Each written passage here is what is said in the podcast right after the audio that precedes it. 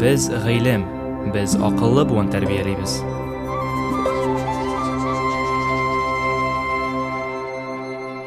Гыйлем подкастлары дәвам итә. Сез 2017 елның 24 октябрендә Гыйлем берләшмәсе сайтында чыккан мәкаләне тыңлыйсыз. Sadness will end. Сезонлы эффектив тайпылыш нәрсә ул?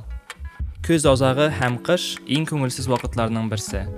Билгеле бер психик тайпылышлары булган кешеләр әлеге периодларда бигрәк тә җәфаланалар. Хәтта сәламәт кешеләр дә бу чорны авырлык белән кичерәләр. Ни өчен ел фасыллары алышыну кеше организмына тәэсир итә соң? Сезонлы эффектив тайпылышны гади күңел төшенкелегеннән ничек аерырга һәм аннан нинди дәва бар? Әлеге халәтнең симптомнарын һәм дәвалану ысулларын Theory and Practice өйрәнгән. Депрессиямы әллә күңел төшенкелеге генәме? Беренчедән, сезонлы эффектив тайпылыш гади көзге меланхолия генә түгел. Психиатрия күзлегеннән карасак, ул мөстәкыйль диагноз түгел. 10нчы халыкара чирләр классификациясенә күз салсак, ул зур депрессив һәм биполяр эффектив тайпылышларның үзенчәлекле агымы булып тора. Аннан тыш, сезонлы эффектив тайпылыш термины гадәттә биоритмнарның нормаль күчеше һәм кышкы сүрпәнлеккә дә билгеләмә булып тора. Әлеге фикер кешеләрне ялгыш уйга кертә һәм үзләрендә җитди авырулар барлыгы турында уйландыра. Алар дарулар һәм табиблар ярдәмендә генә дәвалана алуларына ышана башлыйлар. Көзге кышкы вакытларда сәламәт кеше белән ни була соң? Яшәеш функцияләренең ел фасылына карап үзгәрүе җылы канлыларга, шул исәптән кешеләргә дә хас нәрсә. Кышкы чорда хайваннарда һәм кешеләрдә матдәләр алмашуы һәм хәрәкәт активлыгы киеренкелеге кимү, ә яз җәен физиологик процессларның активлашуы күзәтелә. Кеше гадәттәгедән күбрәк ашый һәм йоклый башлый. Төшенке кәеф озын төннәрнең һәм күңелсез һава торышының тагын бер юлдашы. Әмма бу очракта бер генә психотерапевт та диагноз куя алмый. Кышын кояш яктылыгы җитмәү сәбәпле ялкаулану һәм төшенкелеккә бирелү нормаль күренеш. Шуңа күрә кайбер җылы канлылар хәтта кышкы йокыга талалар. Сад, ягъни сезонлы эффектив тайпылыш, хандрадан җитдирәк симптомнары белән аерыла. Кирәгеннән артык йокы, иртән күңел булгану, уянуның авыр булуы, кирәгеннән артык ашау, бигрәк тә углеводларга бай ризыкны күп ашау һәм гәүдә авырлыгының артуы. Шулай ук диагнозы куелган кешегә энергия җитмәй. Ул фикерләрен туплап, башлаган эшен ахырына кадәр эшләп бетерә алмый, дусларыннан, гаиләсеннән читләшә һәм аралашмый башлый. Буларның барысы да пессимизмга, сагышка, өметсезлеккә китерә, пациентлар тормыштан тәм таба алмый башлыйлар. Бу бигрәк тә садны кышларын кичерүчеләргә хас. Көзге кышкы саатка караганда язгы җәйге саат сирәгрәк очрый һәм башкачарак симптомнар аша беленә. Әлеге симптомнар йокысызлык, шомлану, кызып китүчәнлек, аз ашау һәм тән авырлыгын югалту. Психиатр яки терапевт диагноз куйсын өчен пациентта түбәндәге билгеләр күзәтелергә тиеш. Беренчедән, депрессиянең аерым бер ел фасылында гына булуы, икенчедән, ел фасылларының билгеләмәсе буларак ремиссия, ягъни зур депрессив тайпылыш булса, мания, гипомания, ягъни биполяр тайпылыш очрагында. Өченчедән, 2 ел яки тагын да озаграк кабатлануы, әмма ел фасылына бәйле булмаган зур депрессия очраклары булырга тиеш түгел. Дүртенчедән, сезонлы депрессияләрнең тормыш дәвамында кичерелгән башка депрессияләрдән күбрәк булуы. Гадәти сааттан кала аның тагын бер субсиндром төре бар. Аны диагностиклауда шул ук билгеләмәләр ярдәм итә. Әмма моны психология белән кызыксынучы дустың түгел, ә психотерапевт яки психолог кына эшли ала. Кояш яктылыгы җитмәү генә сәбәпчеме? Саатның барлыкка килүе хакында төгәл мәгълүматлар. Әлеге диагноз турында иң беренче өйрәнгән галим, кышкы сагыш, ягъни Winter Blues китабы авторы профессор Норман Розенталь булай ди. Моны аңлата торган берничә теория бар. Сәбәпләр арасында серотонинны эшләп чыгару процессының әкренәюе, күзләрнең яктылыкка карата сизгерлеге кимү һәм циркад ритмнарының аномаль күчеше булырга мөмкин. Сад диагнозлы кайбер кешеләрнең геннарында серотонин таратылышы яисә челтәр катлауның сизгерлеге өчен җавап бирә торган геннарында патологияләр бар. Моның сәбәбе ретина пигменты меланопсинның дөрес ясалмавында булырга мөмкин.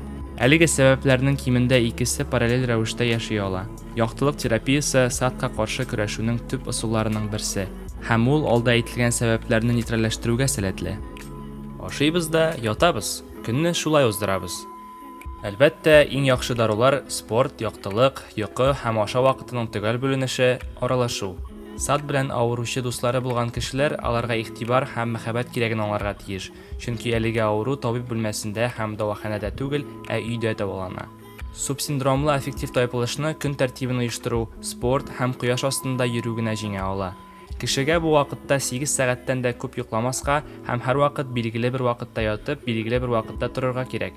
Шөгыль буларак җаның теләгән спорт төрен сайлап була, йөгерү һәм йөзүдән башлап, фитнес һәм баскетболга кадәр. Әгәр сәламәтлек хәле аркасында мондый спорт белән шөгыльләнү мөмкин булмаса, гади күнегүләр һәм саф һавада йөреп керү дә файдалы. Җир йөзендә бик күп күнегүләр бар. Аларның һәрберсенең уңышлы булуы сезнең ул күнегүләрне еш кабатлавыгыздан тора, ди Розенталь. Мине дөрес аңлагыз. Мин сезгә йөгерергә яки ниндидер күнегүләр ясарга кушмыйм. Сез үзегезнең күңелегезгә хуш килгән әйберне, сезгә рәхәтлек китерә торган эшне эшләргә тиешсез. Шул вакытта гына сезгә файдасы булачак. Иртә таңның яктысы. Сад диагнозлы кешеләргә көн яктысында урамда ешрак йөрергә кирәк. Иртәнге таң яктысы сезонлы депрессия вакытында иң көчле, иң тиз һәм эффектив терапия. Чөнки әлеге диагнозлыларга яктылык туклыклы матдә булып тора, дип әйтә Норман Розенталь. Яктылык терапиясе берничә төрле була. Мәсәлән, бүлмәдәге гади лампа урынына ныграк яктырта торган махсус яктылык тартмасы куеп була. Ул 10 мең люкс куәтлелек белән тулы спектрлы, якты ак яктылык яки 300 дәйле куәтле дулкыннарның озынлыгы 500 нанометр булган зәңгәр яктылык чыгара. Киләсе төрне табиблар сирәгрәк кулланырга киңәш итәләр, чөнки ул авыруларда уңайсызлык һәм эч пошы барлыкка китерә. Бу гаҗәп хәл түгел, чөнки әлеге ут яктысының төгәл чыганагына карамыйча, ачык күз белән 30-60 минут утырырга кирәк. Табибның әлеге сеанс өчен вакытны сайлавы кешенең циркад ритмнарына бәйле. Шуңа күрә ул һәр кеше өчен махсус сайлана. Яктылык терапиясенең тагын бер технологиясе таң стимуляциясе дип атала. Әлеге очракта җайланма кеше йоклаганда бик үк якты булмаган, әмма вакыт үтү белән көчәя торган яктылык чыгара. Бүгенге көндә таң стимуляциясе вазифасын башкаручы җайланмалар бик күп. Кайбер тикшерүчеләрдән мәгълүм булганча, мондай дәвалау алымы яктылык тартмасын куллануга караганда 83%ка нәтиҗәлерәк булырга мөмкин. Көчле яктылык колак каналлары аша баш миенең фотосинтетив бүлекләренә үтеп керә.